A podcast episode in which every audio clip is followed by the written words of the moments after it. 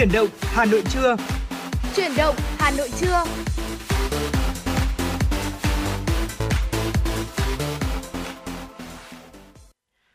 Quý vị và các bạn đang đến với Chuyển động Hà Nội và bây giờ là khung giờ trưa của chương trình được phát sóng từ 10 đến 12 giờ trên kênh phát thanh và truyền hình Hà Nội tần số 96 MHz.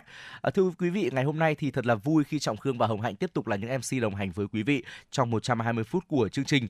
Đừng quên là trong những phút tiếp theo thì chúng tôi sẽ gửi đến cho quý vị những thông tin thời sự cập nhật. Bên cạnh đó là những nội dung mà chúng tôi đã chuẩn bị để chia sẻ cùng với quý vị ở tiểu mục thông điệp cuộc sống cũng như là thế giới nhìn về Việt Nam và những tiểu mục giờ ăn trưa nữa cũng là lúc mà chúng tôi sẽ chia sẻ nhiều điều với quý vị. Đương nhiên rồi, không thể quên được những ca khúc thật hay chúng tôi sẽ lựa chọn phát tặng cho để gửi đến cho quý vị. Thưa quý vị, ngày hôm nay thì Hồng Hạnh và Trọng Khương rất vui khi được đồng hành cùng với quý vị trong 120 phút trực tiếp của truyền động Hà Nội trưa. Và quý vị cũng đừng quên rằng là hãy giữ sóng và tương tác với chúng tôi qua số điện thoại nóng của chương trình là 024 3773 6688. Và bên cạnh đó thì chúng ta có một kênh tương tác dễ dàng hơn, đó chính là fanpage FM96 Thời sự Hà Nội. Thưa quý vị, ngày hôm nay thì chúng ta cũng sẽ là một ngày uh, trời Hà Nội nắng và thu ừ. rất là đẹp rồi đúng không ạ? Ừ. Và mong rằng là ngày hôm nay thì với 120 phút thì Trọng Khương và Hồng Hạnh sẽ mang đến cho quý vị thì thính giả thật nhiều những uh, niềm vui, ừ. những uh, câu chuyện này và những thông tin bổ ích ừ. và mong rằng là ngay bây giờ thì chúng ta hãy uh, mở đầu bằng một ca khúc để ừ. có thêm uh, tinh thần và sự thư giãn hơn trong buổi trưa ngày hôm nay ừ. đúng không? À, như Hồng Hạnh vừa chia sẻ thì hiện tại thì thời tiết ngoài Hà Nội của chúng ta ừ. có nắng này, đương Chính nhiên xác. cũng có những cơn gió nhẹ nhẹ nữa khiến cho chúng ta cũng cảm thấy là thời tiết nó không quá nóng đúng không ạ? Vậy thì khi mà những thời tiết kiểu thời tiết này ghé thăm ấy thì đối với bản thân Hồng Hạnh thì Hồng Hạnh sẽ thường nhớ đến những điều gì nào? Um, nếu mà hồng hạnh thì hồng anh nghĩ rằng là thời tiết này rất phù hợp để chúng ta nhớ lại những kỷ niệm ừ. đúng không bởi vì là với thời tiết này thì nó quá phù hợp để ừ. mình yêu hà nội thêm yêu ừ. bản thân thêm và có lẽ là với cái thời tiết đẹp thì đôi lúc là mình sẽ hay hoài niệm ừ. về những điều gì đó chắc chắn rồi ạ đây là khoảng thời gian mà bản thân trọng khương cũng rất là thích trong năm và đối với nhiều người cũng vậy là lúc mà chúng ta được hoài niệm được nhớ về những kỷ niệm uh, của quá khứ đúng không ạ những ừ. kỷ niệm thật là đẹp và ngay bây giờ thì xin mời quý vị hãy cùng mở đầu chương trình với ca khúc có tựa đề kỷ niệm qua tiếng hát của nam ca sĩ Đức Tuấn. Chúng tôi sẽ quay trở lại và tiếp tục đồng hành với quý vị ngay sau ca khúc này cho tôi lành ngày nào trăng lên băng ngọn cao. Mẹ tôi ngồi khâu áo, bên cây đèn dầu hao. Cha tôi ngồi xem báo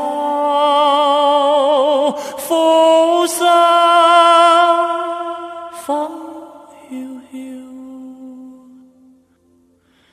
trong đêm mùa khô giáo tôi nghe tiếng còi tàu.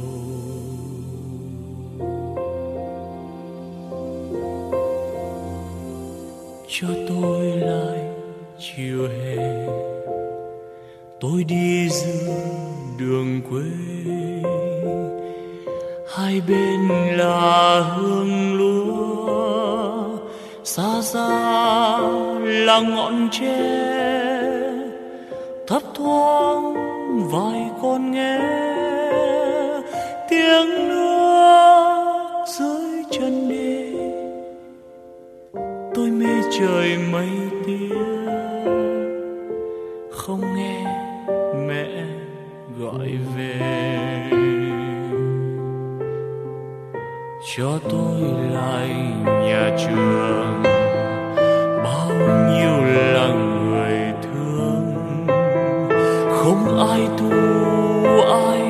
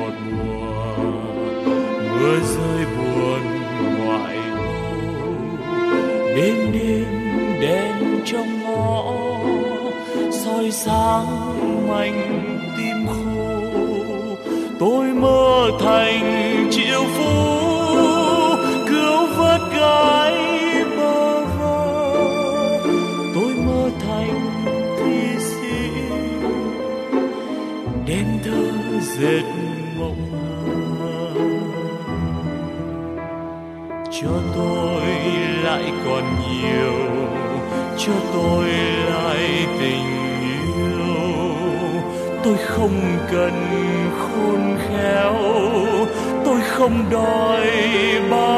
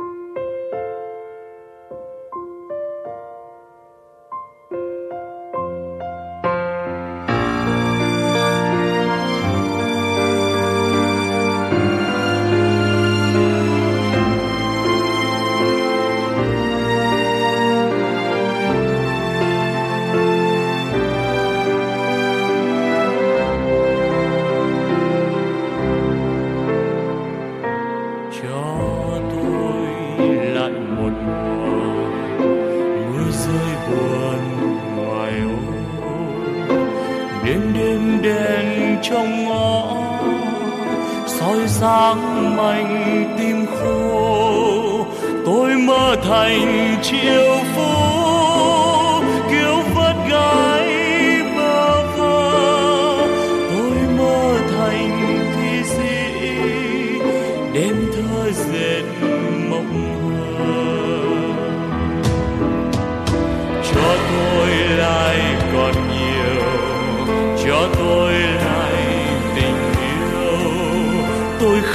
cần khôn khéo. Tôi không đòi bao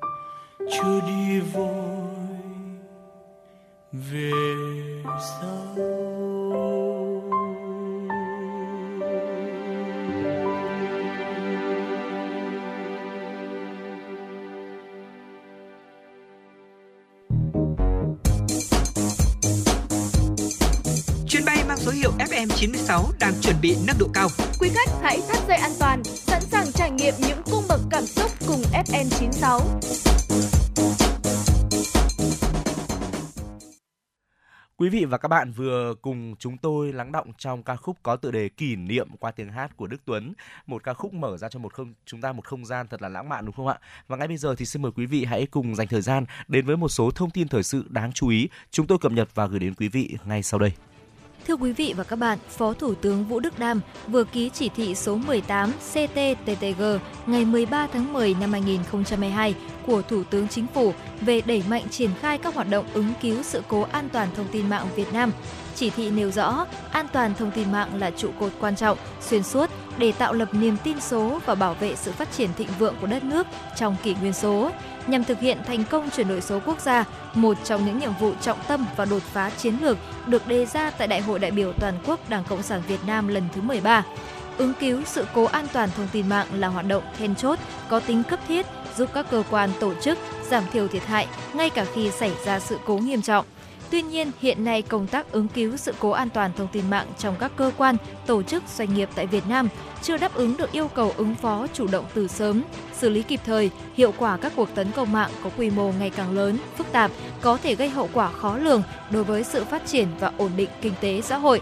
Để khắc phục các hạn chế, tồn tại và tăng cường hiệu lực, hiệu quả hoạt động ứng cứu sự cố an toàn thông tin mạng quốc gia, Thủ tướng Chính phủ chỉ thị các bộ, cơ quan ngang bộ, cơ quan thủ chính phủ, ủy ban nhân dân các tỉnh thành phố trực thuộc trung ương, tập đoàn, tổng công ty nhà nước và các tổ chức doanh nghiệp là thành viên của mạng lưới ứng cứu sự cố an toàn thông tin mạng quốc gia khẩn trương triển khai một số nội dung như chủ động ra quét lỗ hổng trên các hệ thống thông tin, phát triển đội ứng cứu sự cố trong 11 lĩnh vực quan trọng, công bố thông tin đầu mối tiếp nhận thông báo sự cố, các doanh nghiệp an toàn thông tin mạng cung cấp, chia sẻ thông tin về sự cố mất an toàn thông tin mạng về Bộ Thông tin và Truyền thông thuộc Cục An toàn thông tin, phối hợp chặt chẽ với cơ quan điều phối quốc gia trong các hoạt động ứng cứu, xử lý sự cố và chú trọng việc tham gia các tổ chức quốc tế về ứng cứu sự cố để đẩy mạnh hoạt động chia sẻ thông tin.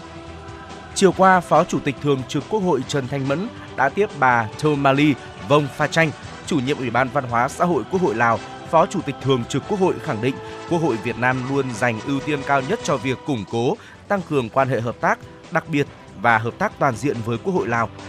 Nhấn mạnh việc thường xuyên tổ chức các đoàn trao đổi kinh nghiệm và hội thảo chuyên đề, làm việc trực tiếp giữa lãnh đạo, các ủy ban đã đưa ra kết quả hợp tác Quốc hội hai nước ngày càng đi vào chiều sâu, thiết thực hiệu quả, Ông Trần Thanh Mẫn đánh giá cao chương trình làm việc của đoàn nhằm tìm hiểu các vấn đề cho phục hồi phát triển kinh tế xã hội, khẳng định Việt Nam luôn sát cánh và ủng hộ mạnh mẽ công cuộc bảo vệ, xây dựng, đổi mới và phát triển của Lào. Sáng hôm qua tại Hà Nội, dưới sự chỉ đạo của Ban tuyên giáo Trung ương, trưng bày chuyên đề Mỗi kỷ vật một câu chuyện, siêu tập tặng phẩm Bắc Hồ năm 1945 đến năm 1969 đã được tổ chức. Không gian trưng bày đã giới thiệu đến công chúng những tặng phẩm tiêu biểu nhất của đồng bào trong nước, kiều bào Việt Nam ở nước ngoài và bạn bè quốc tế tặng Chủ tịch Hồ Chí Minh, cũng như những món quà người đã tặng đồng bào và bạn bè quốc tế. Đây là khối hiện vật độc bản, nguyên gốc có giá trị về nhiều mặt đang được lưu giữ tại hai bảo tàng. Những kỳ vật này góp phần hôn đúc tinh thần đoàn kết dân tộc và tình hữu nghị giữa bạn bè quốc tế với Việt Nam. Trưng bày được tổ chức đến hết tháng 12 năm nay. Vừa qua, lễ công bố mở đường bay thẳng kết nối hai nước Việt Nam Kazakhstan đã được tổ chức tại thủ đô Astana, Kazakhstan. Theo đó, hãng hàng không Vietjet Air mở đường bay thẳng Cam Ranh Khánh Hòa với trung tâm kinh tế Almaty của Kazakhstan, khai thác hai chuyến khứ hồi mỗi tuần với thời gian bay chỉ hơn 9 tiếng mỗi chặng. Đường bay sẽ được khai trương ngay trong tháng 10 này, góp phần thúc đẩy hợp tác kinh tế thương mại du lịch giữa hai nước. Đây là hoạt động trong chuỗi sự kiện kỷ niệm 30 năm thiết lập quan hệ ngoại giao Việt Nam Kazakhstan. Thưa quý vị, theo nghiên cứu được công bố trên tạp chí y khoa hàng đầu thế giới The Lancet, tỷ lệ ca mắc cúm tại Việt Nam là hơn 3.700 trên 100.000 dân, cao gấp 5 lần trung bình thế giới. Sự bùng phát cúm cháy mùa từ tháng 6 kéo dài cho đến nay, cùng với biến chứng mới được ghi nhận trong mùa cúm năm 2022 là viêm não, tổn thương thần kinh trung ương, đang chứng minh virus cúm ngày càng biến đổi phức tạp, cần đề phòng để chuẩn bị cho một mùa cúm có thể tồi tệ hơn. Đáng nói, cúm A năm nay nguy hiểm hơn rất nhiều so với những năm về trước. Theo bác sĩ chuyên khoa 1 Bạch Thị Chính, giám đốc y khoa hệ thống trung tâm tiêm chủng VNVC cho biết, qua phân tích có thể thấy cúm A năm nay có nhiều điểm khác biệt so với năm 2009. Ngành y tế thống kê mỗi 10 năm một lần. Hiện trung bình có đến 40% cho đến 45% trẻ bị co giật so với chỉ vài ca năm 2009 số ca bị viêm não sau cúm lên đến 3% cho đến 6% so với 1 đến 2 ca trước đây. Bác sĩ chuyên khoa 2 Mã Thành Phong, khoa nội tổng hợp, Bệnh viện Đa khoa Tâm Anh, thành phố Hồ Chí Minh cho biết, bất kỳ chủng cúm nào cũng nguy hiểm vì đều có thể gây ra các biến chứng viêm phổi hay viêm não. Vì thế khi có dấu hiệu nặng như sốt cao liên tục, thở gấp, khó thở, hò dữ dội, suy nhược, nôn ói, cần nhanh chóng đến các cơ sở y tế để được thăm khám, xác định chủng virus cúm để có hướng điều trị kịp thời. Tiêm vaccine cúm là cách phòng bệnh hiệu quả, nhất là với những người có bệnh lý mạng tính, người bị suy giảm miễn dịch. Đề phòng bệnh mùa đông xuân, Bộ Y tế khuyến cáo người dân cần tiêm vaccine đầy đủ và đúng lịch, giữ ấm cơ thể khi thời tiết trở lạnh, tránh tiếp xúc với người có dấu hiệu mắc bệnh truyền nhiễm, ăn uống đủ chất, tăng cường vitamin, thường xuyên rửa tay bằng xà phòng, vệ sinh mũi họng hàng ngày. Và đó là những thông tin thời sự cập nhật mà chúng tôi gửi đến quý vị ở những ờ, thời điểm đầu tiên của chuyển động Hà Nội trưa. Hãy cố định tần số 96 MHz và tiếp tục đồng hành với chúng tôi đi qua những nội dung đáng chú ý tiếp theo. Ngay bây giờ thì xin mời quý vị quay trở lại với không gian âm nhạc cùng chúng tôi đến với giọng ca của nữ ca sĩ Võ Hạ Trâm với ca khúc có tựa đề Nhà anh trên đỉnh treo leo.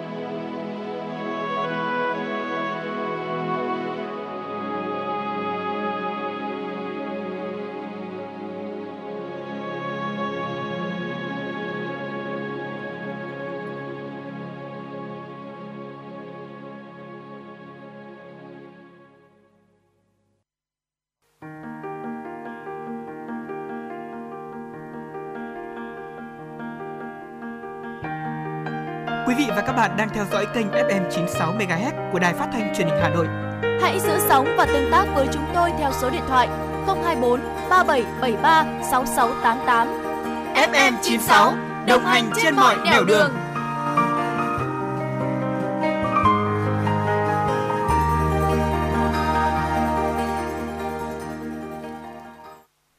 quý vị thính giả, chúng ta vừa cùng nhau lắng nghe những giai điệu đến từ ca khúc Nhà Anh trên đỉnh treo leo qua giọng ca của ca sĩ Võ Hạ Trâm, một ca khúc mà có lẽ khiến cho tất cả không gian của chúng ta ngày hôm nay trở nên thư giãn hơn. Và ngay bây giờ thì chúng ta sẽ đến với một thông điệp hết sức quen thuộc của FM96, đó chính là thông điệp cuộc sống. Thưa quý vị, ngày hôm nay trong thông điệp cuộc sống thì chúng tôi muốn chia sẻ đến quý vị những điều mà chúng ta cần phải tránh trong cuộc sống của mình, những điều được coi là đại kỵ. À, thưa quý vị, người xưa thường nói rằng là đức bạc nhi vị tôn, chi tiểu nhi mưu đại, lực tiểu nhi nhâm trọng, tiên bất cập hĩ. Câu này có nghĩa là đạo đức không đủ dày nhưng lại ngồi ở vị trí cao, trí lực thấp kém nhưng ôm mộng làm đại sự, sức có hạn nhưng muốn gánh vác trách nhiệm nặng nề. Người như thế khó mà không gặp họa. À, quả không sai, nước thì luôn chảy về chỗ trũng, nhưng người lại muốn trèo lên chỗ cao.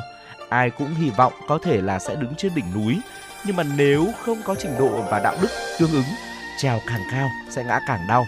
Đó chẳng phải là một chuyện tốt đẹp gì. Cuộc đời con người có ba việc đại kỵ được xếp vào nhóm sai lầm tuyệt đối không được mắc phải. Nếu không, tai họa sẽ ập đến, thậm chí còn liên lụy đến con cháu thế hệ sau. Điều thứ nhất đó chính là những việc bại hoại đạo đức. Những người có đạo đức thì giống như một mảnh đất màu mỡ, có thể nuôi dưỡng vạn vật, làm nên việc lớn. Người không có đạo đức thì giống như một mảnh đất cằn cỗi, khó có thể làm nổi việc gì lớn lao. Nếu chúng ta cố tình tìm kiếm lợi ích thông qua một số cách không chính đáng, tại một thời điểm nào đó thì nó sẽ khiến chính bạn bị tổn thương, có thể là ở thời điểm khác. Ví dụ như ở nơi làm việc, một số người khi ở cạnh cấp trên sẽ tìm cách để lấy lòng, đợi đến khi đã được thăng chức, không đánh giá năng lực mà chỉ dựa vào sở thích của bản thân, tùy ý điều chỉnh chức vụ của nhân sự trong bộ phận. Có thể thăng chức, tất nhiên là một việc tốt, nhưng khi đã đảm nhiệm một vị trí cao hơn, nếu không thể phân công công việc một cách công bằng, chỉ làm việc dựa theo sở thích cá nhân, đến một ngày nhân viên mắc phải sai lầm, bản thân người lãnh đạo cũng sẽ rơi vào kết cục không tốt. Một người có năng lực nhưng không có đạo đức thì sẽ không làm được việc lớn. Kiểu người này bởi vì đã làm quá nhiều việc, không có nhân cách nên sớm muộn rồi cũng sẽ gặp tai họa, thậm chí có thể vướng vào vòng lao lý hay ngục tù. Điều thứ hai, những việc ngốc nghếch vô tri. Những người khiêm tốn thì luôn hiểu được rằng cuộc đời này học hành không bao giờ là đủ. Cả một đời đều phải học tập, không biết thì phải hỏi, không nên xấu hổ. Tục ngữ có câu, làm nhiều không bằng làm tốt, làm chuẩn. Không ngừng học tập để trưởng thành hơn, xác định rõ mục tiêu, vận dụng những gì đã học hỏi được vào việc mình làm, kết quả sẽ tốt hơn sự mong đợi. Khi một người ngốc nghếch, vô tri sẽ rất dễ phạm phải sai lầm. Những người đó càng là quyền cao chức trọng, sai lầm mắc phải sẽ càng lớn. Những việc mà bản thân không hiểu rõ thì đừng bao giờ tự ý quyết định, bởi vì sửa đổi một lỗi nhỏ của một công trình lớn cũng cần phải trả một cái giá tương ứng. Còn muốn sửa chữa sai lầm lớn thì phải trả một cái giá trên trời. Còn nếu như biết sai mà không sửa sẽ chẳng khác nào châm lửa tự thiêu thân, làm tổn thương người khác, đồng thời cũng hủy hoại chính mình. Thưa quý vị, có lẽ điều thứ ba đó chính là việc mà chúng ta không biết tự lượng sức và làm việc vượt quá sức mình. Nếu nâng một tảng đá lớn mà nâng mãi nó vẫn không lay chuyển, thì có lẽ cũng được nên nâng. Nếu vẫn cứ muốn nâng nó lên, thì việc này có thể sẽ làm chân bạn bị thương. Chúng ta hẳn đã nghe nhiều về câu chuyện, chân chấu đá xe. Có một con châu chấu dương đôi cánh của mình lên để đấu lại chiếc bánh xe to lớn, hy vọng với sức mạnh của mình nó có thể ngăn lại được chiếc xe ngựa đang đi trên đường. Kết quả là con châu chấu đấy đã mất mạng. Những người không biết tự lượng sức mình chẳng phải cũng giống như con châu chấu đáng thương kia ư. Núi này cao, còn có núi khác cao hơn. Từ xưa đến nay, người mạnh tất sẽ có người mạnh hơn.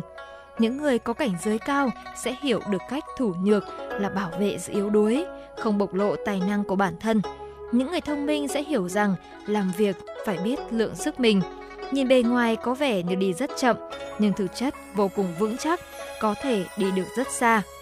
Đối với mỗi con người, những tai họa mà họ gặp phải trong cuộc sống này phần lớn không phải do người khác giá họa, mà là do bản thân tự tạo nghiệp mà thành. Một người chỉ cần kiên trì, xác định được vị trí của bản thân, sẽ không cần quyền cao chức trọng, cũng không cần phải nhiều tiền nhiều của, chỉ cần làm nhiều việc phù hợp với đạo đức, những bước chân trên đường đời tự nhiên sẽ suôn sẻ hơn, tai họa sẽ tránh xa chúng ta và giúp cho chúng ta có được một cuộc sống tốt đẹp hơn. Quý vị và các bạn thân mến, trong kinh dịch có câu thiện không tích không đủ thành danh, ác không tích không đủ diệt thân. Vạn sự trên đời có nhân ắt có quả, có sự việc phát sinh ắt có nguyên nhân khởi đầu. Người gieo nhân nào phải gặt quả đó. Vậy nên trong cuộc sống, trước khi có họa vận giáng xuống, nhất định phải trừ bỏ đi những thói xấu, những tính cách có thể sản sinh ra họa nạn. Trong cuộc sống, nếu một người có thể kiểm soát hoặc từ bỏ được một số điều này thì sẽ tránh được tai họa, hóa giải được họa vận và phúc vận cũng tự đến. Mời quý vị cùng lắng nghe. Thưa quý vị, cổ ngữ có nói rằng hòa giả vô kiều, thứ giả vô oán, nhẫn giả vô nhục, nhân giả vô địch. Ý nói câu này là người hòa ái thì không có người hận, người khoan dung, tha thứ thì sẽ không có người oán, người nhẫn sẽ không bị nhục và người nhân từ thì cũng sẽ không có kẻ địch. Giữa người với người, nếu có thể lấy thiện làm gốc thì ắt sẽ chẳng gây thù chuốc oán với ai. Có thể khoai dung đãi người, ắt cũng chẳng thể vì đó mà khiến kẻ trách người hơn, buông lời ai oán. Người hiểu được giá trị của sự nhẫn nại thì ắt cũng chẳng thể vì đó mà gặp vũ nhục. Làm người nhân từ lại càng không có chuyện chuốc lấy kẻ thù người hận. Giữa người với người, nếu như lấy đấu tranh làm gốc thì bất kể bản thân thắng hay bại cũng đều bị tổn thương. Suy cho cùng cũng đều là kẻ bại. Khi một người không thể bao dung được người khác, tức là tâm thái hẹp hòi, trong việc đối nhân xử thế cũng dễ đắc tội với người khác, bị người oán hận. Suy cho cùng cũng là tự mình chuốc lấy kẻ đối đầu. Con người trong xã hội hiện đại bị chữ đấu này làm hại rất nhiều. Chúng ta có thể gặp chữ đấu ở bất cứ nơi đâu, trong gia đình, trong nhà trường, ngoài xã hội hay ở nơi làm việc. Những người ham đấu thường khó giữ được tâm thái điềm tĩnh, biểu hiện là tâm hiếu thắng quá mạnh, mong sớm lập công, trục lợi, không từ thủ đoạn trong cạnh tranh.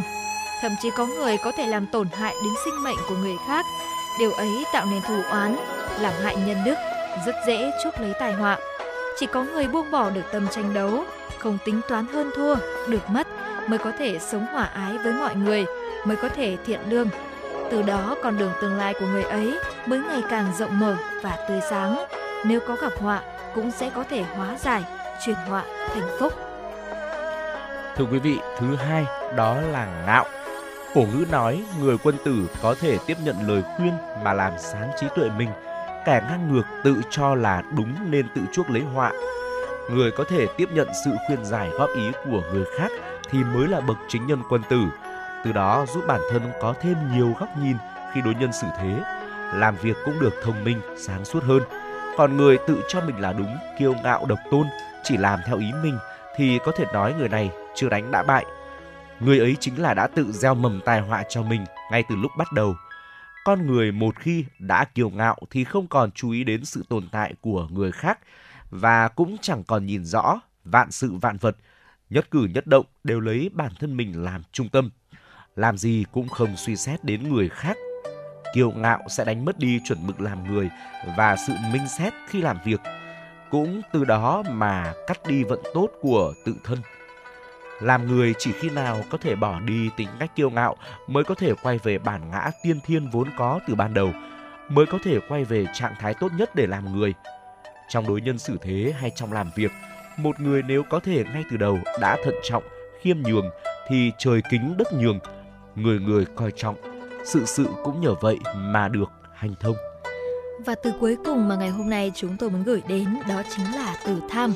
Cổ ngữ có nói, chim bay cao trên trời mà lại chết bởi thức ăn ngon, cá lặn sâu dưới nước mà lại chết bởi miếng mồi thơm. Và cũng có câu rằng, người chết vì tiền, chim chết vì mồi.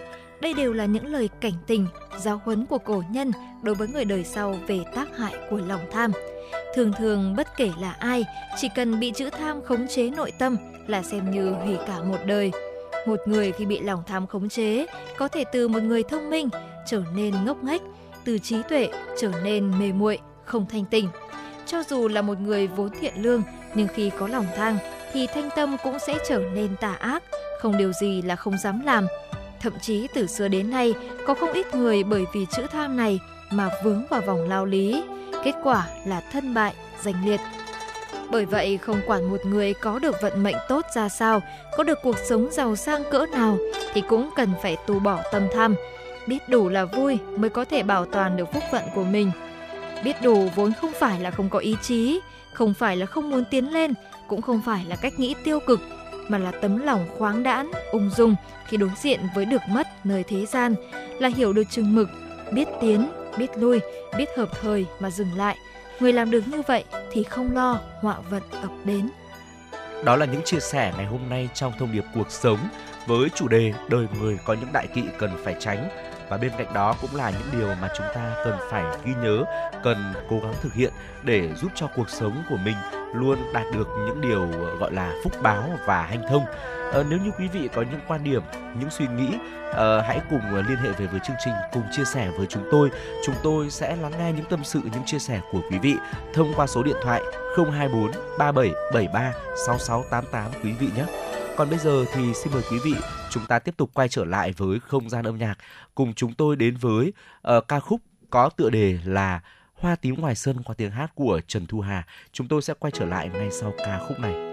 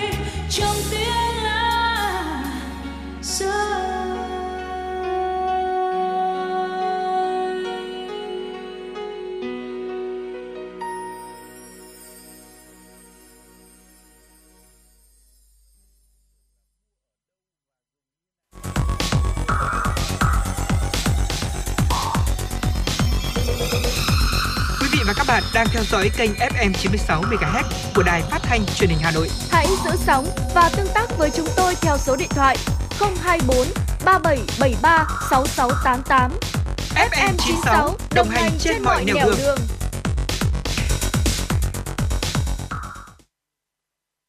Vừa rồi chúng ta đã cùng đến với ca khúc có tựa đề Hoa tím ngoài sân qua tiếng hát của nữ ca sĩ Trần Thu Hà.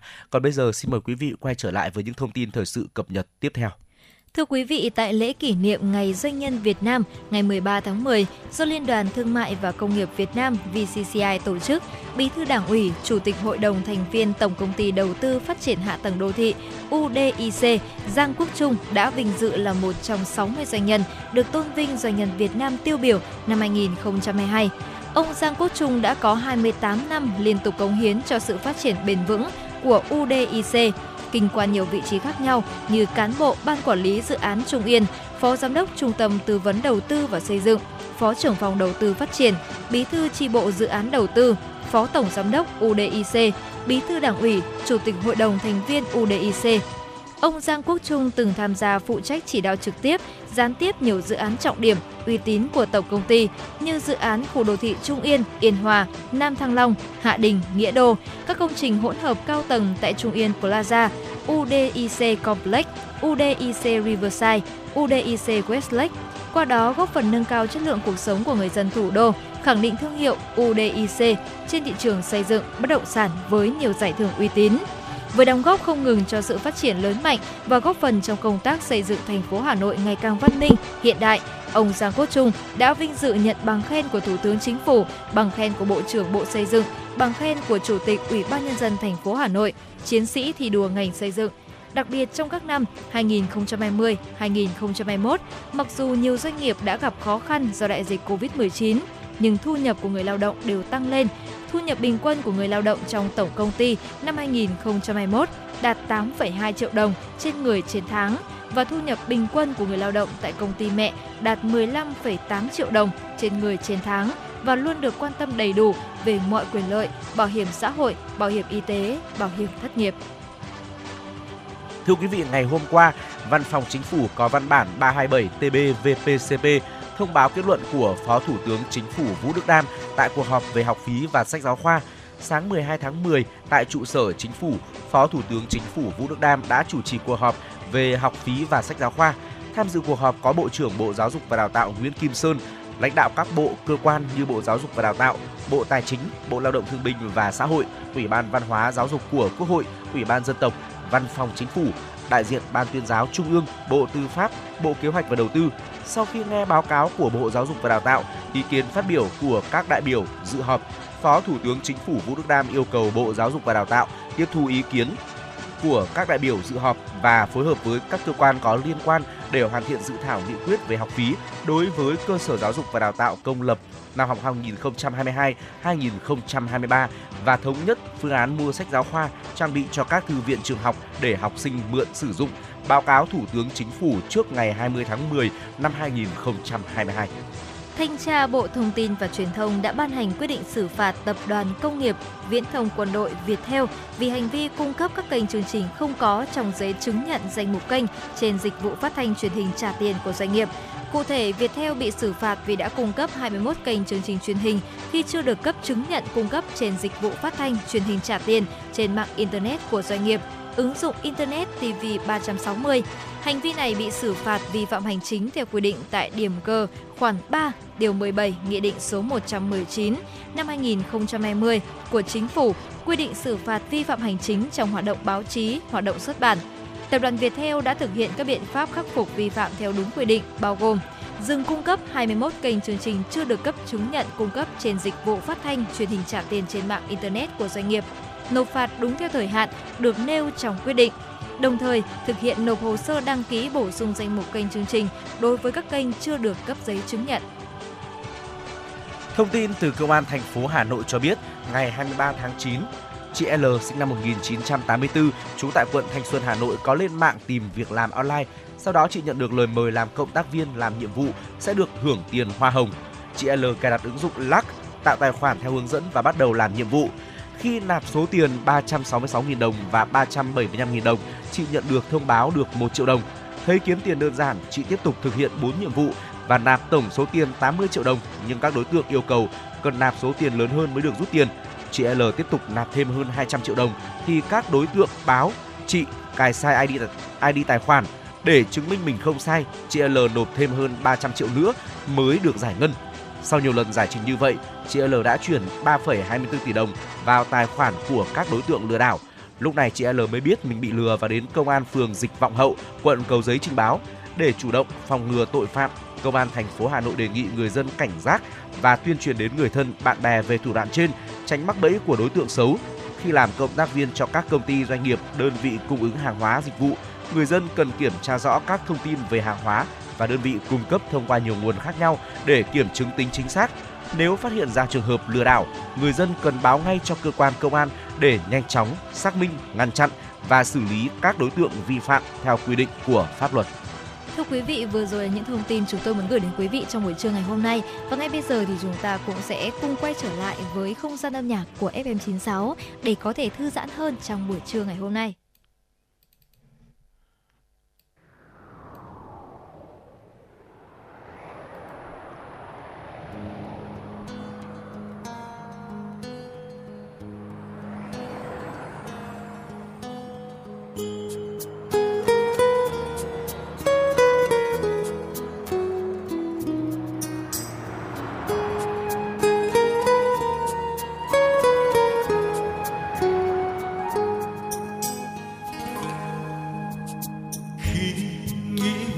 Đời người. Tôi thường nhớ về rừng cây. Khi nghĩ về một rừng cây, tôi thường nhớ về nhiều người. Trẻ trung như cụm hoa hồng, hồn nhiên như ngàn ánh lửa. Chiều hôm khi gió về, cây đã mọc từ thuở nào trên đồi núi thật cằn khô. Cây có hiểu vì sao chim thương kéo về làm tổ. Và em như cơm lan mọc từ những cánh cổ thụ già kia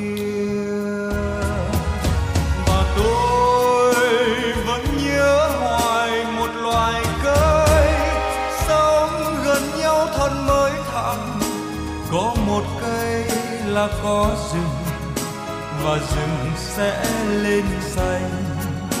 Rừng giữa đất quê hương. Ai cũng chọn việc nhẹ nhàng, gian khổ sẽ dành phần ai. Ai cũng một thời trẻ trai, cũng từng nghĩ về đời mình.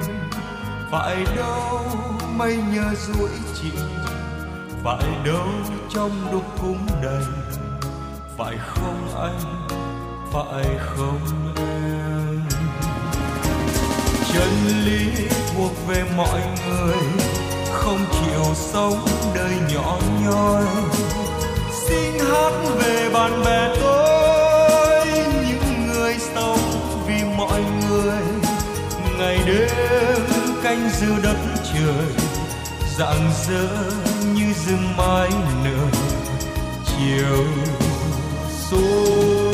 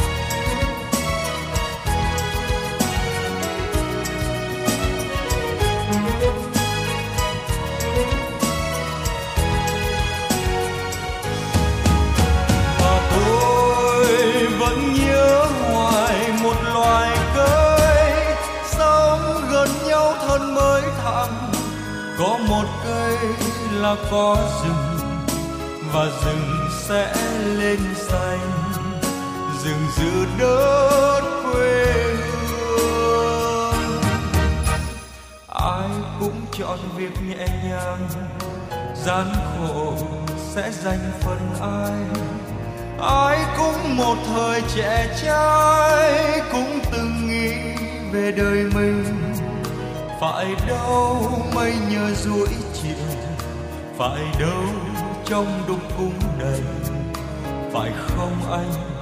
Phải không em? Chân lý thuộc về mọi người, không chịu sống đời nhỏ nhoi. Xin hát về bạn bè tôi, những người sống vì mọi người. Ngày đêm canh giữ đất trời, rạng rỡ như rừng mai.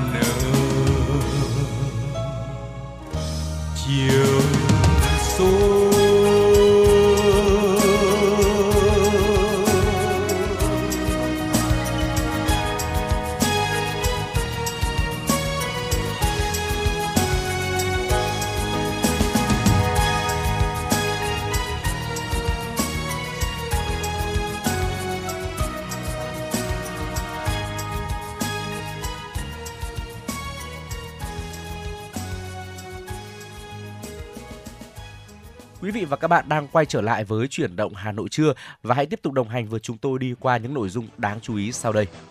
Thưa quý vị, ngày hôm qua, Quốc hội Liban đã lần thứ hai không thể bầu chọn được người kế nhiệm Tổng thống Michel Aoun vì một số nghị sĩ tẩy chay cuộc bỏ phiếu khiến không đạt số đại biểu cần thiết theo luật định.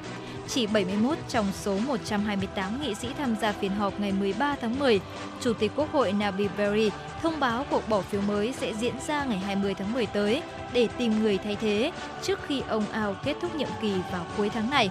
Cùng với cuộc khủng hoảng tài chính trầm trọng, Liban cũng đang chứng kiến sự tê liệt về chính trị khi nước này vẫn chưa có chính phủ mới kể từ khi nội các gần đây nhất mãn nhiệm hồi tháng 5. Do không có ứng cử viên rõ ràng nào có thể thay thế, tiến trình tìm tổng thống mới có thể sẽ kéo dài. Trong cuộc bỏ phiếu đầu tiên hồi tháng trước, nghị sĩ Michel Mawat được xem là ứng cử viên sáng giá nhất cho cuộc chạy đua vào ghế tổng thống, nhưng ông vẫn thiếu nhiều phiếu để đắc cử. Kể từ khi bùng phát khủng hoảng tài chính năm 2019, đồng nội tệ của Liban đã mất hơn 95% giá trị và số người nghèo đang tăng đến mức chiếm gần như toàn bộ dân số.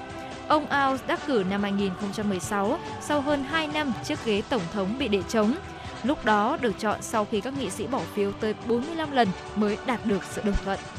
Hãng dược phẩm Pfizer và đối tác BioNTech ngày hôm qua cho biết vaccine cải tiến ngừa COVID-19 nhắm riêng đến các biến thể BA.4 và BA.5 đã tạo phản ứng miễn dịch mạnh và được dung nạp tốt trong các thử nghiệm cận lâm sàng. Kết quả trên được hai công ty mô tả là phù hợp với dữ liệu tiền lâm sàng. Với các kết quả này, Pfizer, BioNTech sẽ tiếp tục các cuộc thử nghiệm cần bổ sung để được cấp phép sử dụng vaccine này. Hai công ty trên cũng cho biết dữ liệu từ cuộc thử nghiệm ở các bệnh nhân tuổi trưởng thành cho thấy vaccine cải tiến này đã giúp tăng đáng kể mức kháng thể chống các biến thể BA.4, BA.5 sau một tuần. Vaccine dành riêng cho các biến thể phụ của Omicron do các hãng Pfizer và Moderna bào chế đã được bật đèn xanh ở một số nước, trong đó có Mỹ để dùng cho người trưởng thành và gần đây được dùng cho trẻ em từ 5 tuổi trở lên. Các cơ quan y tế của Mỹ và Liên minh châu Âu EU đã cấp phép phiên bản cải tiến hồi tháng trước, dù dữ liệu thử nghiệm lâm sàng chưa đầy đủ. Trong khi cơ quan quản lý dược phẩm châu Âu EMA đã cấp phép vaccine nhắm đến BA.1, cơ quan quản lý thực phẩm và dược phẩm Mỹ FDA lại tập trung vào phản ứng miễn dịch chống lại biến thể BA.4.5 lây lan nhanh hơn. Cả hai loại vaccine cải tiến này được cho là đều có thể nhắm đến các biến thể dòng phụ của Omicron cũng như chủng virus gốc.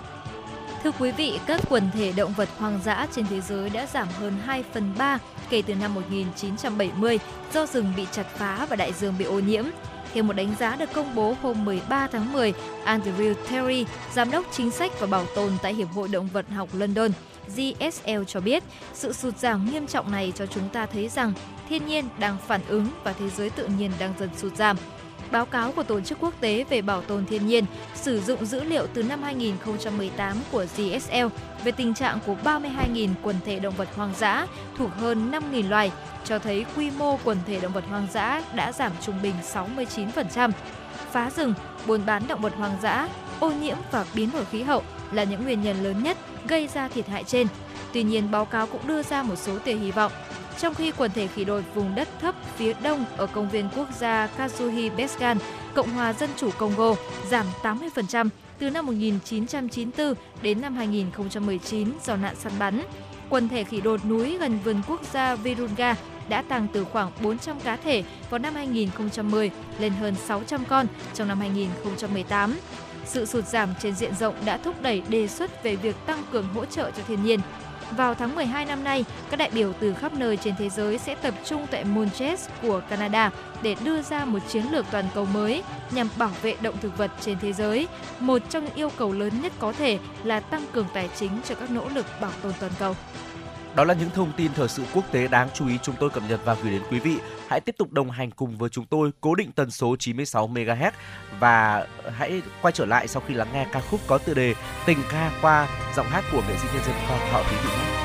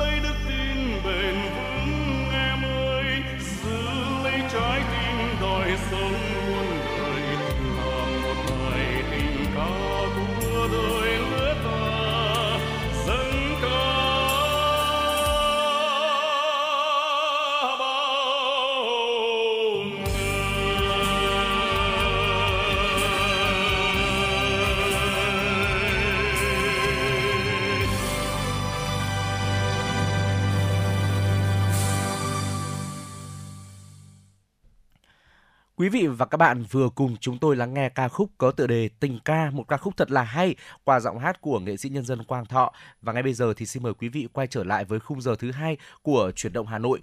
Và thưa quý vị, trong khung giờ thứ hai này, chúng ta vẫn tiếp tục có 60 phút đồng hành cùng với nhau đi qua những nội dung đáng chú ý. Đó là những phần tin tức mà chúng tôi cập nhật gửi đến quý vị. Bên cạnh đó là những tiểu mục như Thế giới nhìn về Việt Nam hay là tiểu mục giờ ăn trưa là lúc mà chúng tôi muốn chia sẻ, truyền tải đến cho quý vị những thông tin ờ, bổ ích, thú vị.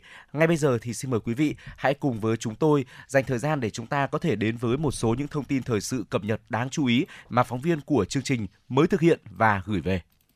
Thưa quý vị và các bạn, chiều hôm qua, tại nhà Quốc hội, Ủy viên Bộ Chính trị, Phó Chủ tịch Thường trực Quốc hội Trần Thanh Mẫn tiếp đoàn Ủy ban Văn hóa xã hội của Quốc hội Lào do chủ nhiệm Ủy ban Văn hóa xã hội Thumali Vông Phạ Trăn làm trưởng đoàn, khẳng định Việt Nam luôn dành ưu tiên cao nhất cho việc củng cố, tăng cường mối quan hệ hữu nghị vĩ đại, đoàn kết đặc biệt và hợp tác toàn diện với Lào.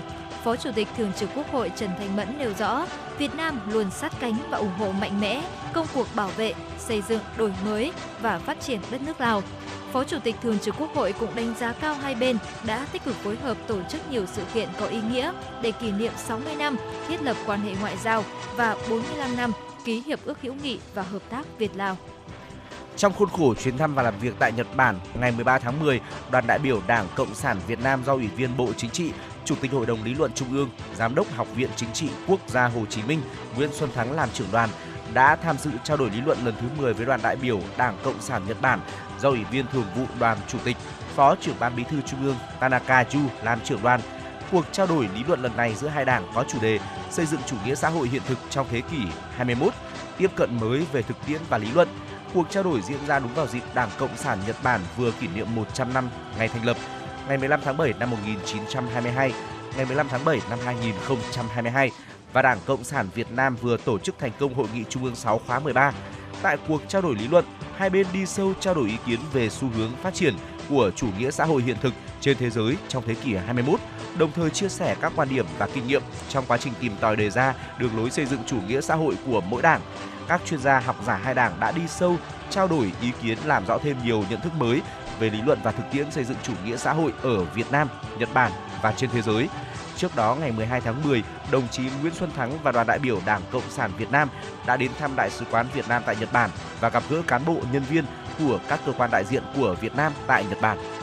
Tiếp tục chương trình tham dự hội nghị thượng đỉnh lần thứ 6 về phối hợp hành động và các biện pháp xây dựng lòng tin ở châu Á CICA tổ chức tại thủ đô Astana của Kazakhstan ngày 13 tháng 10, Phó Chủ tịch nước Võ Thị Ánh Xuân đã tham dự và có bài phát biểu quan trọng tại phiên họp toàn thể, đồng thời có nhiều cuộc tiếp xúc và trao đổi với trưởng đoàn các nước trong khuôn khổ hội nghị. Phát biểu tại hội nghị, Phó Chủ tịch nước khẳng định với đường lối đối ngoại độc lập, tự chủ, hòa bình, hữu nghị, hợp tác và phát triển, đa phương hóa, đa dạng hóa quan hệ, luôn là bạn, là đối tác tin cậy và là thành viên tích cực, có trách nhiệm của cộng đồng quốc tế.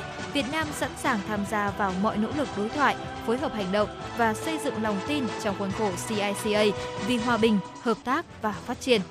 Dịp này, Phó Chủ tịch nước Võ Thị Ánh Xuân đã có cuộc trao đổi với Tổng thống Nga Vladimir Putin, Phó Chủ tịch Trung Quốc Vương Kỳ Sơn, Quốc vương Qatar Tamim bin Hamad Al Thani và Thủ tướng Pakistan Shehbaz Sharif. Ngày hôm qua tại trụ sở chính phủ, Phó Thủ tướng Chính phủ Lê Văn Thành chủ trì cuộc họp về tiến độ khởi công dự án xây dựng đường bộ cao tốc Bắc Nam phía Đông giai đoạn 2021-2025 hay còn gọi là giai đoạn 2. Đại diện 12 tỉnh thành phố có dự án đi qua dự họp theo hình thức trực tuyến. Theo báo cáo hiện nay các chủ đầu tư đã trình hồ sơ thiết kế kỹ thuật được 208 km, đạt 29%. Dự kiến đến ngày 5 tháng 11 năm 2022 sẽ phê duyệt thiết kế kỹ thuật và dự toán toàn bộ 12 dự án thành phần. Tại cuộc họp, các địa phương khẳng định cam kết bàn giao 70% diện tích mặt bằng trong tháng 11 để có thể khởi công dự án trong tháng 12 năm 2022. Phó Thủ tướng nêu rõ, toàn bộ giai đoạn 2 của dự án với chiều dài 721 km phải hoàn thành trong vòng 4 năm. Do đó, trong thời gian tới, phải quyết liệt đổi mới từ lãnh đạo chỉ đạo, tổ chức thực hiện của Bộ Giao thông Vận tải tới các địa phương mới bảo đảm thực hiện được các mục tiêu tiến độ, chất lượng của dự án, vừa bảo đảm tiến độ, vừa giữ vững chất lượng, không vì tiến độ mà đánh đổi chất lượng. Sáng hôm qua, 300 đại biểu đại diện cho hơn 28 vạn hội viên cựu chiến binh trên địa bàn thành phố đã dự phiên làm việc thứ nhất Đại hội đại biểu Hội cựu chiến binh thành phố Hà Nội lần thứ 7, nhiệm kỳ 2022-2027. Trong phiên thứ nhất, các đại biểu đã biểu quyết thông qua quy chế làm việc của đại hội, bầu đoàn chủ tịch gồm 7 đồng chí, đoàn thư ký gồm 2 đồng chí, ban thẩm tra tư cách đại biểu gồm 5 đồng chí và thông qua chương trình làm việc của đại hội. Đại hội cũng nghe báo cáo tổng hợp ý kiến đóng góp vào dự thảo báo cáo chính trị của Ban chấp hành Trung ương Hội Cựu Chiến binh Việt Nam, báo cáo kết quả thẩm tra tư cách đại biểu, báo cáo tổng hợp ý kiến tham gia sửa đổi, bổ sung điều lệ Hội Cựu Chiến binh Việt Nam. Báo cáo kiểm điểm nêu rõ, Ban chấp hành Hội Cựu Chiến binh thành phố khóa 6 đã thường xuyên chủ động tham mưu cho Thành ủy Hà Nội về chủ trương, giải pháp lãnh đạo công tác cựu chiến binh theo nghị quyết của Trung ương chủ động xây dựng kế hoạch đề án thực hiện các chương trình công tác lớn của thành ủy khóa 16, khóa 17 sát với chức năng, nhiệm vụ của hội, chủ động ký kết chương trình phối hợp công tác với Ủy ban nhân dân, Mặt trận Tổ quốc, các tổ chức chính trị xã hội và cơ quan quân sự, công an của thành phố để góp phần thực hiện thắng lợi nghị quyết Đại hội đại biểu lần thứ 16, lần thứ 17 Đảng bộ thành phố.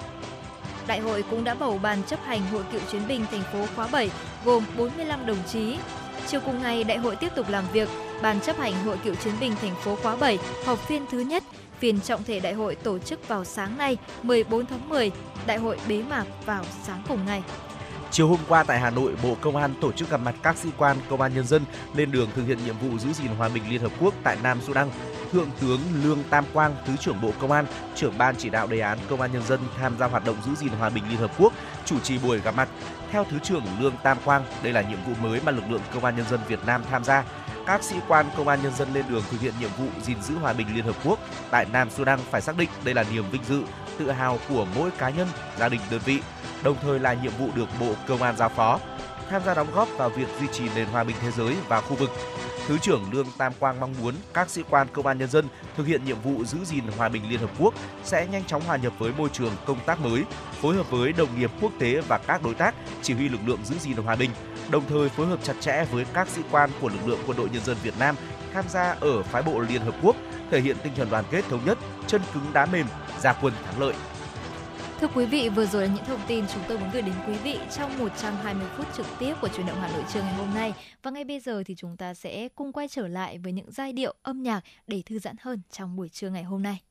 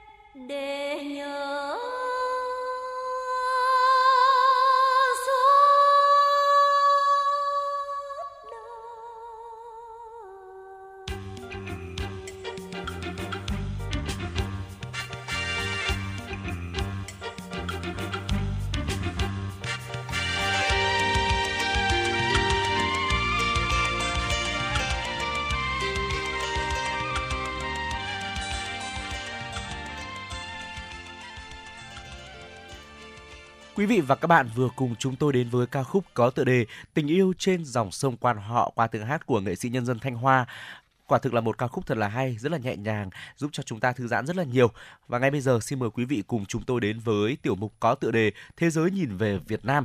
Ngày hôm nay thì chúng tôi muốn chia sẻ đến với quý vị câu hỏi mà uh, rất là nhiều những trang báo, những trang truyền thông nước ngoài đặt ra đó là tại sao tương lai kinh tế Việt Nam ngày càng tươi sáng. Và mặc dù thì vẫn còn một số khó khăn tiềm ẩn, nhưng Việt Nam đang có vị thế tốt để tận dụng các lợi thế về kinh tế trước sự cạnh tranh Trung Mỹ tại khu vực Mỹ Latin đang gia tăng.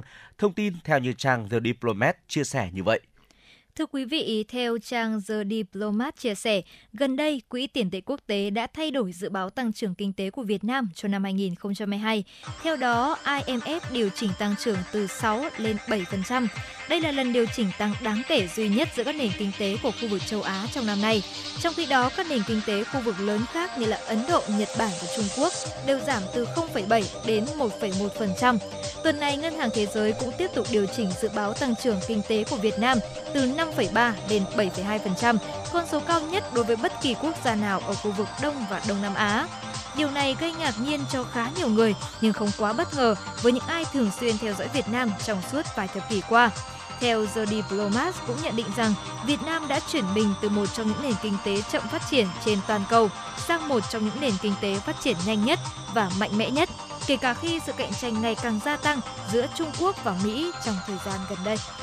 Trong quá khứ, sau khi quân đội Mỹ rút khỏi Việt Nam vào năm 1975, nền kinh tế của đất nước gặp nhiều khó khăn do sự kém hiệu quả của nền kinh tế kế hoạch hóa tập trung. Cùng với đó là những hậu quả còn sót lại của chiến tranh và tỷ lệ năng suất cho các ngành sản xuất thấp khiến Việt Nam phải phụ thuộc vào nhập khẩu. Hơn thế nữa, việc Việt Nam đưa quân tình nguyện sang Campuchia vào năm 1979 nhằm lật đổ chế độ Pol Pot và giúp loại bỏ chính quyền Khmer Đỏ đã làm kinh tế ngày càng suy thoái.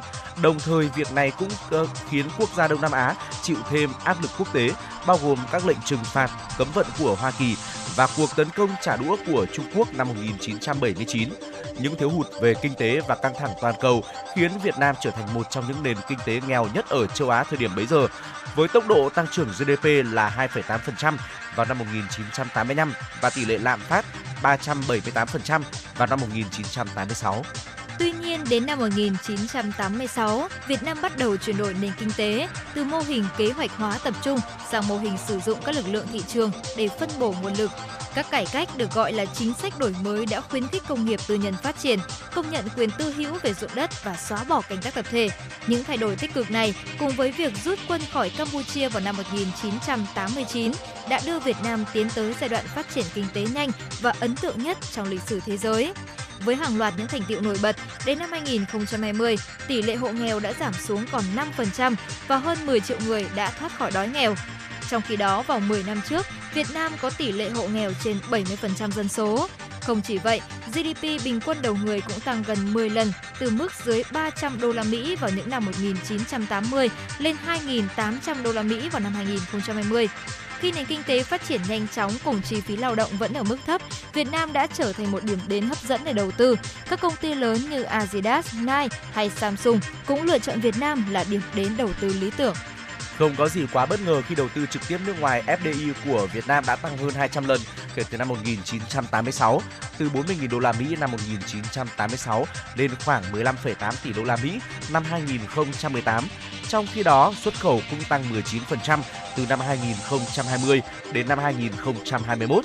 Thời gian gần đây, Việt Nam là nước được hưởng nhiều lợi ích từ cuộc cạnh tranh giữa hai cường quốc là Mỹ và Trung Quốc, nhất là trong cạnh tranh về nguồn vốn FDI khi căng thẳng giữa Mỹ và Trung Quốc gia tăng, Trung Quốc đã có thái độ ít thân thiện hơn với các doanh nghiệp nước ngoài. Chính sách Zero Covid của Trung Quốc càng khiến các doanh nghiệp phải đau đầu, khiến họ bắt đầu tìm cách đa dạng hóa chuỗi cung ứng để giảm thiểu bất kỳ sự gián đoạn. Chỉ tính riêng trong năm 2021, đã có ít nhất là hơn 11.000 công ty nước ngoài hủy đăng ký tại thị trường Trung Quốc, trái ngược hoàn toàn với mức tăng dòng 8.000 công ty nước ngoài đăng ký vào năm 2020. Trong số đó, các công ty có nền sản xuất lâu đời như Apple, Samsung và Hasbro cũng quyết định giảm bớt hoạt động kinh doanh của họ trong nước. Được hưởng lợi khi các công ty lớn chuyển sản xuất, Việt Nam đã tận dụng tốt lợi thế chi phí thấp, cơ sở hạ tầng phát triển, môi trường kinh doanh hỗ trợ và thành công trong việc giảm thiểu tác động kinh tế của Covid-19 để thu hút nhà đầu tư. Mới đây, Foxconn, nhà sản xuất điện tử nổi tiếng đã tuyên bố sẽ đầu tư 300 triệu đô la Mỹ vào một nhà máy mới ở miền Bắc Việt Nam. Hay Google cũng thông báo rằng họ có kế hoạch chuyển một nửa sản lượng điện thoại Pixel sang Việt Nam, trong khi Microsoft đã sử dụng Việt Nam cho một số sản xuất của Xbox. Nhìn chung, FDI của Việt Nam đã tăng 8,9% từ tháng 1 đến tháng 6 năm nay so với cùng kỳ năm 2021. Trong hơn 40 năm qua, Việt Nam đã đạt được những thành tiệu kinh tế đáng kinh ngạc, trở thành một điểm đến hấp dẫn FDI với chiến lược đúng đắn cùng sự lãnh đạo sáng suốt của Đảng, Nhà nước. Giới chuyên gia quốc tế đặc biệt lạc quan về triển vọng kinh tế Việt Nam trong những năm tới. Trang The Below Plus nhận định. Thưa quý vị, đó là những chia sẻ của chúng tôi trong tiểu mục Thế giới nhìn về Việt Nam với những đánh giá nhận định rất là lạc quan và tích cực về nền kinh tế của chúng ta uh, qua trang The Diplomat, một trang nhận định về kinh tế rất là uy tín. Hy vọng là với những thông tin tích cực vừa rồi thì chúng ta sẽ ngày càng lạc quan hơn nữa về nền kinh tế của Việt Nam. Hãy cùng chia sẻ đến với chúng tôi những quan điểm và suy nghĩ của quý vị nhé. Còn bây giờ thì xin mời quý vị tiếp tục quay trở lại với không gian âm nhạc trước khi chúng ta đồng hành cùng với nhau trong những nội dung đáng chú ý tiếp theo.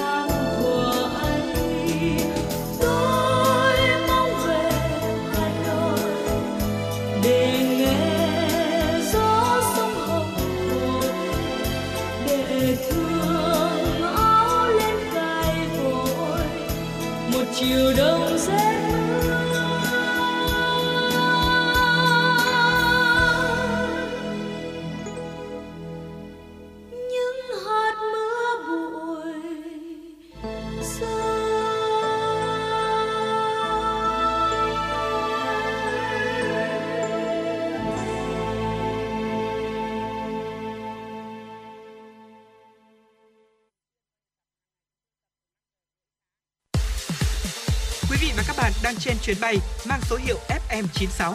Hãy thư giãn, chúng tôi sẽ cùng bạn trên mọi cung đường. Hãy giữ sóng và tương tác với chúng tôi theo số điện thoại 024 3773 6688. Quý vị, chúng ta vừa cùng nhau đắm chìm trong những giai điệu hết sức lãng mạn của Mong về Hà Nội qua giọng ca của nữ ca sĩ Mỹ Linh. Và ngay bây giờ chúng ta sẽ quay trở lại với dòng chảy tin tức của truyền động Hà Nội. Thưa quý vị, sáng nay công ty vàng bạc đá quý Sài Gòn niêm yết giá vàng mua vào ở mức 66 triệu đồng trên một lượng, giá bán ra là 67 triệu đồng trên một lượng, giữ nguyên giá cả hai chiều mua vào và bán ra so với thời điểm chốt phiên giao dịch liền trước. chênh lệch giá bán vàng đang cao hơn giá mua 1 triệu đồng trên một lượng. Cùng thời điểm, tập đoàn Doji niêm yết giá vàng mua vào bán ra ở mức 66 đến 67 triệu đồng trên một lượng, giữ nguyên giá ở cả chiều mua vào và bán ra so với cuối phiên giao dịch 13 tháng 10. Chênh lệch giá mua bán vàng tại Doji hiện nay là 1 triệu đồng trên một lượng. Quy đổi giá vàng thế giới theo tỷ lệ giá ngoại tệ tại Vietcombank sáng nay, 1 đô la Mỹ sẽ tương đương với 24.200 Việt Nam đồng. Giá vàng thế giới tương đương 48,40 triệu đồng trên một lượng, thấp hơn 18,6 triệu đồng trên một lượng so với giá vàng SJC bán ra sáng nay.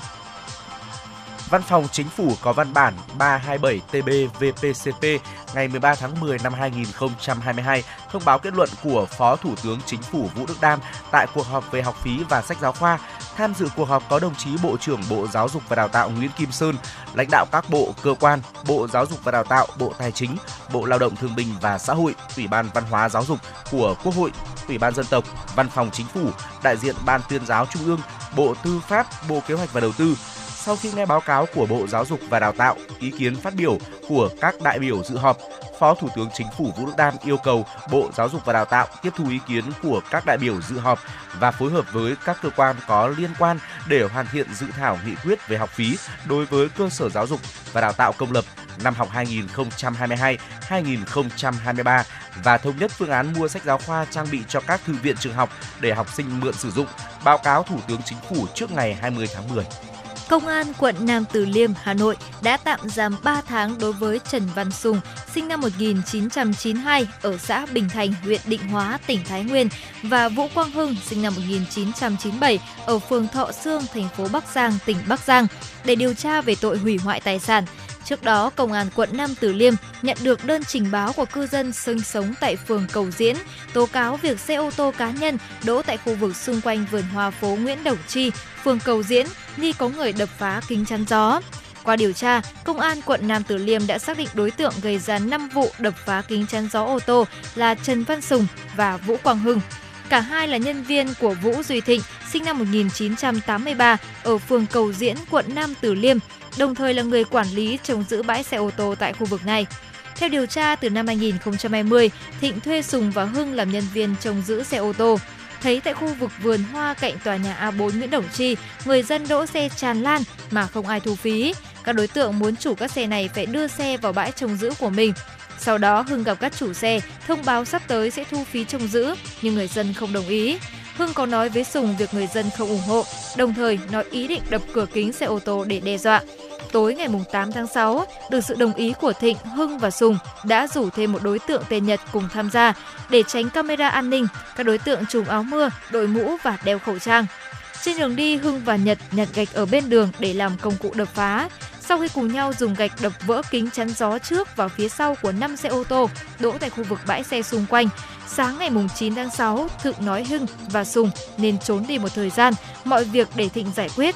Kết luận định giá thiệt hại của các tài sản do Hưng và Sùng làm hư hỏng là 58,1 triệu đồng.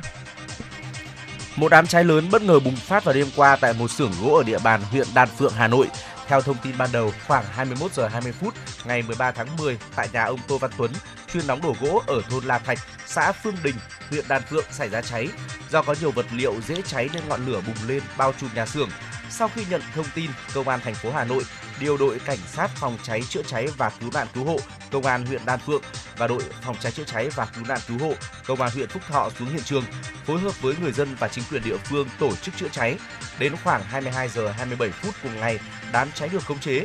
Vụ cháy không gây thiệt hại về người, diện tích cháy khoảng 120 m2. Nguyên nhân vụ cháy đang được điều tra và làm rõ. Thưa quý vị, ờ, vừa rồi là những thông tin mà chúng tôi muốn gửi đến quý vị và ngay bây giờ thì chúng ta sẽ tạm gác lại những dòng chảy tin tức để quay trở lại với không gian âm nhạc và thư giãn hơn trong buổi trưa ngày hôm nay.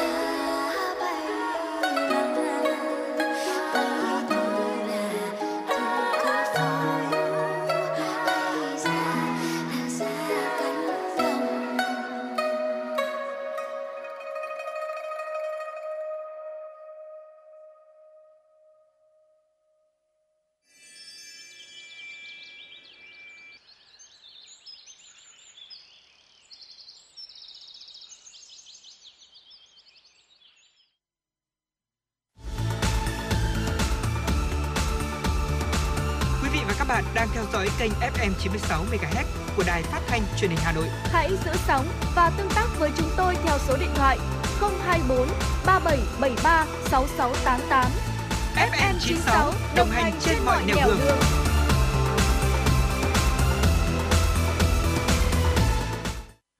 Quý vị và các bạn vừa cùng chúng tôi lắng nghe ca khúc có tựa đề Cò Lả và ngay bây giờ thì xin mời quý vị quay trở lại lắng nghe một số thông tin thời sự quốc tế đáng chú ý. Thưa quý vị và các bạn, đến sáng nay, thế giới có trên 628,64 triệu người mắc COVID-19, trong đó hơn 6,566 triệu trường hợp đã tử vong vì đại dịch này. Mỹ là nước chịu ảnh hưởng nặng nề nhất của dịch COVID-19 với tổng cộng trên 98,73 triệu ca mắc, trong đó có khoảng 1,089 triệu trường hợp tử vong do bệnh này.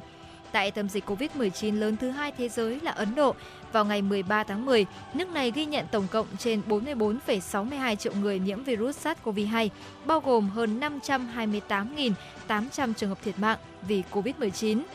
Pháp hiện là điểm nóng dịch bệnh lớn thứ ba thế giới với hơn 155.600 bệnh nhân COVID-19 đã không qua khỏi trong tổng số trên 36,1 triệu người đã nhiễm bệnh ở quốc gia này. Bộ Y tế Thái Lan đã triển khai đợt tiêm chủng vaccine ngừa COVID-19 đầu tiên cho nhóm nhân khẩu học trẻ tuổi nhất trên toàn quốc, trẻ từ 6 tháng đến 1 tuổi. Thái Lan là thành viên ASEAN đầu tiên chấp thuận việc tiêm vaccine ngừa COVID-19 của hãng Pfizer cho trẻ em dưới 1 tuổi sau khi cơ quan quản lý thực phẩm và dược phẩm Mỹ FDA phê duyệt loại vaccine này vào tháng 6 vừa qua. Cho đến nay, khoảng 300.000 trẻ em từ 6 tháng đến 1 tuổi đã được cha mẹ đăng ký để nhận mũi tiêm đầu tiên. Theo số liệu của Bộ Y tế Thái Lan, cho đến nay, ít nhất 82% dân số nước này đã được tiêm vaccine ngừa COVID-19. Một làn sóng COVID-19 mới có thể đã bắt đầu ở châu Âu khi số ca bệnh đang gia tăng trong khu vực. Lời cảnh báo trên được Tổ chức Y tế Thế giới và Trung tâm Kiểm soát và Phòng ngừa Dịch bệnh châu Âu đưa ra. Hai cơ quan trên cho rằng mặc dù tình hình dịch bệnh hiện tại không giống như một năm trước, nhưng rõ ràng đại dịch COVID-19 vẫn chưa kết thúc. Số ca mắc mới trong tuần đã cao hơn 8% so với tuần trước đó. Trong khi đó, hàng triệu người trên khắp châu Âu vẫn chưa tiêm chủng ngừa COVID-19.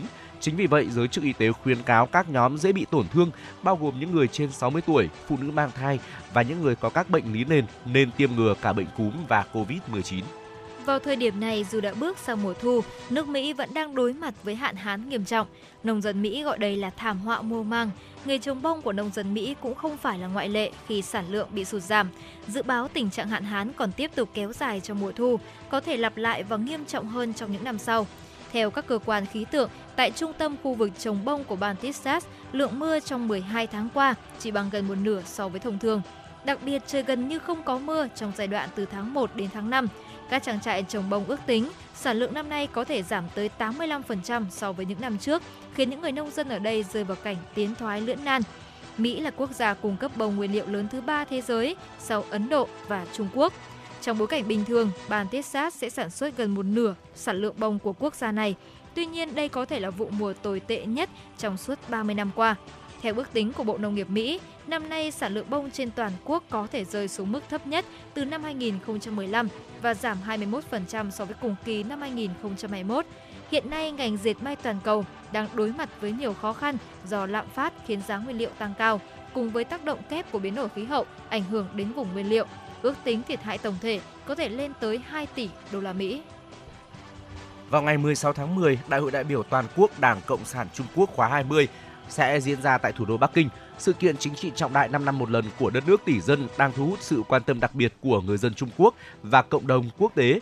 Trung Quốc đang siết chặt an ninh, kiểm soát dịch bệnh ở mức độ nghiêm ngặt nhất. Dọc theo đại lộ Trường An, con đường trục chính từ đông sang tây qua trung tâm Bắc Kinh, nhất là xung quanh quảng trường Thiên An Môn, đại lễ đường nhân dân ở thủ đô Bắc Kinh, nơi diễn ra đại hội Đảng khóa 20, an ninh được siết chặt.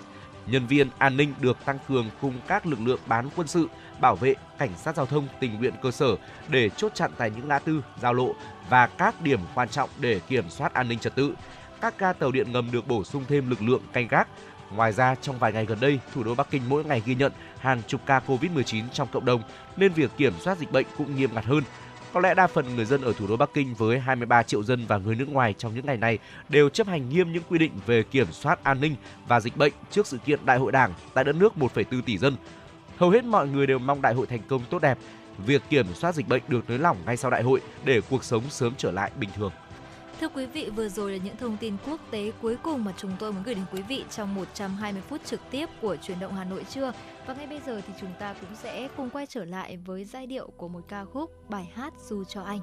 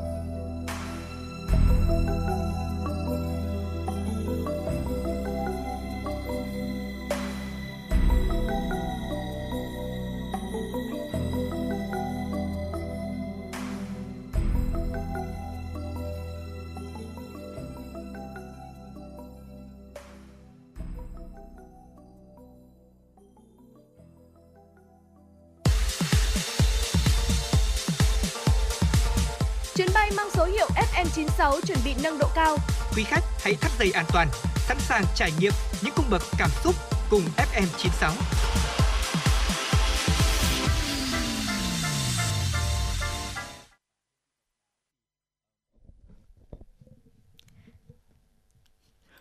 Quý vị và các bạn đang quay trở lại với chuyển động Hà Nội trưa và trong phần thời lượng tiếp theo của chương trình, chúng tôi xin mời quý vị cùng đến với tiểu mục giờ ăn trưa. Trong giờ ăn trưa thì chúng tôi muốn được chia sẻ đến với quý vị những món ăn thật là ngon ờ, để có thể là chúng ta lựa chọn cho buổi trưa này. Xin mời quý vị cùng cố định tần số 96 MHz và lắng nghe với chúng tôi nhé. Thưa quý vị, thường thì ờ, khi mà đến buổi trưa thì có lẽ là câu hỏi cực kỳ quen thuộc với nhiều người, đó chính là trưa nay ăn gì nhỉ? Tuy câu hỏi này khá là đơn giản nhưng mà thường thì chúng ta sẽ rất là khó trả lời bởi vì là sẽ có rất là nhiều những món ăn, những lựa chọn khác nhau. Làm thế nào để chúng ta vừa có thể lựa chọn một bữa ăn trưa cung cấp đầy đủ chất dinh dưỡng này nhưng mà lại phải hợp lý và cân đối với những nhóm chất khác nhau, vừa ngon, vừa nhanh, vừa đủ chất dinh dưỡng thì cũng có lẽ là một câu hỏi khó. Vì vậy mà ngày hôm nay thì Trọng Khương và Hồng Hạnh cũng sẽ gửi đến quý vị những món món ăn đơn giản ngon miệng mà có thể rất phù hợp với những buổi trưa như ngày hôm nay. Đầu tiên đó chính là món cơm sườn cốt lết nướng. Đây có lẽ là một món ăn rất quen thuộc với những người hay đặt cơm văn phòng. Cơm sườn cốt lết nướng thì đơn giản nhưng mà lại cũng rất ngon miệng khi có sự kết hợp giữa sườn cốt lết heo nướng cùng đồ chua này, trứng gà chiên và cơm tấm. Buổi trưa thì ăn gì thì ờ, món cơm sườn cốt lết nướng cũng vừa ngon, lại còn vừa no, lại cũng rất ngon miệng nữa, cung cấp nhiều năng lượng cho cả một buổi chiều làm việc hiệu quả. Chúng ta cũng đừng bỏ qua bún măng vịt. Nhiều người không thích ăn cơm buổi trưa cho lắm vì là ăn cơm vào mùa hè thì cảm thấy là nó sẽ khó nuốt hoặc là do mệt mỏi, chỉ muốn được ăn món gì có nước và kể cả là vào thời điểm mùa thu này cũng vậy, đôi khi buổi trưa thì trời cũng ờ, rất là nóng đúng không ạ? Ừ. À, chúng ta hãy thử ngay món bún măng vịt chua chua ngọt ngọt đậm đà là một lựa chọn hợp lý đấy. Thịt vịt là món ăn bổ dưỡng, ăn mát, lành tính nên là không cần phải kiêng khem nhiều. Với các chị em làm việc văn phòng thì ăn bún măng vịt sẽ nhẹ bụng hơn, dễ tiêu hóa hơn. Hoặc là nếu mà chúng ta là một người nội trợ muốn nấu trưa nhanh thì đây cũng là món ăn nên chọn. À, vì thịt vịt đã sơ chế ở chợ nào cũng có bán. Măng và bún cũng vậy, về chỉ sơ chế lại và nấu một loáng là xong rồi. Và tiếp đến nếu mà chúng ta muốn ờ, đổi vị một xíu đi thì chúng ta có thể là lựa chọn phở vịt quay. Nếu mà lựa chọn ăn quán và đang thắc mắc là buổi trưa này ăn gì thì phở vịt quay sẽ có thể là một lựa chọn mà chúng ta có thể tham khảo. Phở vịt quay thì có vịt quay đặc sắc này, cung cấp khá nhiều chất dinh dưỡng mà lại rất thơm ngon. Đặc biệt đó chính là món phở ăn kèm vịt quay Bắc Kinh. Nếu mà nói đến món ăn này thì có lẽ là hấp dẫn khỏi bàn rồi bởi vì vịt quay sẽ ăn kèm với giá trụng này, rau thơm, tỏi ngâm vô cùng bắt miệng. Bên cạnh đó là những thớ thịt vịt quay vô cùng là hấp dẫn, vừa đậm đà mà cũng cực kỳ thơm ngon nữa. Tiếp theo thì chúng ta sẽ cùng đến với uh, mì trộn chả cua nướng ạ. Uh, thưa quý vị, buổi trưa thì cơm vẫn là món chủ chốt nhưng mà một số người lại thích ăn các món uh, lạ lạ một chút. À, vậy thì thử món mì trộn chả cua nướng xem sao. Nghe có vẻ hấp dẫn đấy ạ.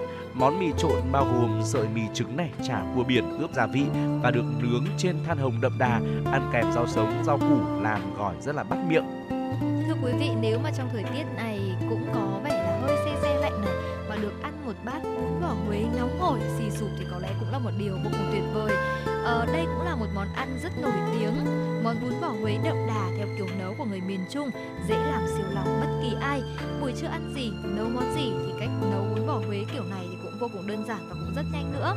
Chỉ cần chuẩn bị thịt bò mềm này, gói bún bò Huế và ít rau ăn kèm, bún và rau thơm là xong rồi còn nếu muốn làm cầu kỳ thì sẽ cần có thời gian hơn nhưng mà thực sự trong thời tiết này mà chúng ta có một bát bún bò huế đầy đủ là có mọc này uh, có cả là um, thịt bò này. Và bên cạnh đó là cái nước dùng của bún bò Huế rất là đậm đà nữa thì chắc chắn là sẽ là một gợi ý rất là tuyệt vời trong buổi trưa ngày hôm nay. Chắc chắn rồi. Ngoài ra thì chúng ta nếu là một người thích cái vị cà ri thì chúng ta cũng không thể bỏ qua cơm ờ, gà cà ri nướng. Uh, buổi trưa ăn gì thì chúng ta như vừa chia sẻ có rất là nhiều những lựa chọn đúng không ạ? Tuy nhiên thì nếu mà ai làm công việc nặng nhọc hay là phải di chuyển nhiều muốn ăn cơm ngon đủ chất và nhiều năng lượng thì hãy tham khảo món ờ, cơm gà cà ri nướng nhé. À, thịt gà sẽ cung cấp nhiều calo cũng như là giàu các chất như là ờ, sắt kẽm canxi magie hay là natri chất đạm protein hay là vitamin. Khi mà ăn món này thì chúng ta sẽ ăn kèm với rau củ trộn canh rau. Đây là bữa ăn vẫn rất là phong phú và mang rất là nhiều sắc thái đặc biệt là vị cà ri dậy mùi rất là thơm. Và chắc chắn rồi nhắc đến với Hà Nội thì không thể nào quên được món sườn. Buổi trưa ăn gì ngon và nếu có thời gian thì chúng ta có thể là thưởng thức ngay món bún sườn mọc nấu với măng khô món ăn này thì có sườn non heo rất ngọt, có măng khô và mọc kết hợp nên là hương vị rất độc đáo. Tuy nhiên thì cách chế biến sẽ hơi kỳ công, cần chuẩn bị trước khi nấu bữa trưa vì thế mà chúng ta có thể là cân nhắc chọn những món ờ, những quán ăn ngon để có thể thưởng thức và trên đây cũng chính là thực đơn buổi trưa ăn gì mà truyền động Hà Nội đã giới thiệu đến quý vị. Hy vọng rằng quý vị thính giả sẽ có cho mình những lựa chọn hợp lý vừa miệng cho giờ ăn trưa sắp tới nhé. Ừ. Bên cạnh những món gọi là đặc sản của Hà Nội như là bún chả này, à, bún đậu mắm tôm hay là bún thang thì chúng ta đã biết rất là nhiều rồi. Thì với Dạ. những chia sẻ và gợi ý vừa rồi khá là nhiều món ăn đấy chứ ạ. Khoảng độ 6 7 món ăn mà chúng tôi vừa chia sẻ vừa rồi uh, vừa lạ lại vừa quen. Hy vọng là sẽ góp một uh, sẽ cho quý vị những cái gợi ý thật là hợp lý cho buổi trưa nay để có thể là cùng thưởng thức với gia đình, bạn bè hoặc là đồng nghiệp của mình nhé. Và thưa quý vị, với những chia sẻ vừa rồi thì cũng đã dần khép lại 120 phút mà chúng tôi đồng hành cùng với quý vị trong chuyển động Hà Nội trưa. Chương trình được thực hiện bởi chỉ đạo nội dung Nguyễn Kim Khiêm, chỉ đạo sản xuất Nguyễn Tiến Dũng, tổ chức sản xuất Lê Xuân Luyến, biên tập Trà My, thư ký Thu Vân, MC Trọng Khương Hồng Hạnh cùng kỹ thuật viên Bảo Tuấn phối hợp thực hiện. Đến đây thì chúng tôi xin nói lời chào tạm biệt và hẹn gặp lại ở khung giờ tiếp theo của chuyển động Hà Nội là chuyển động Hà Nội chiều. Và ngay bây giờ thì chúng tôi xin mời quý vị hãy cùng ờ, dành thời gian lắng nghe một ca khúc ờ, trước khi chúng ta nói lời chào tạm biệt nhau. Mời quý vị cùng đến với ca khúc có tựa đề Đâu phải bởi mùa thu qua tiếng hát của Ngọc Tân.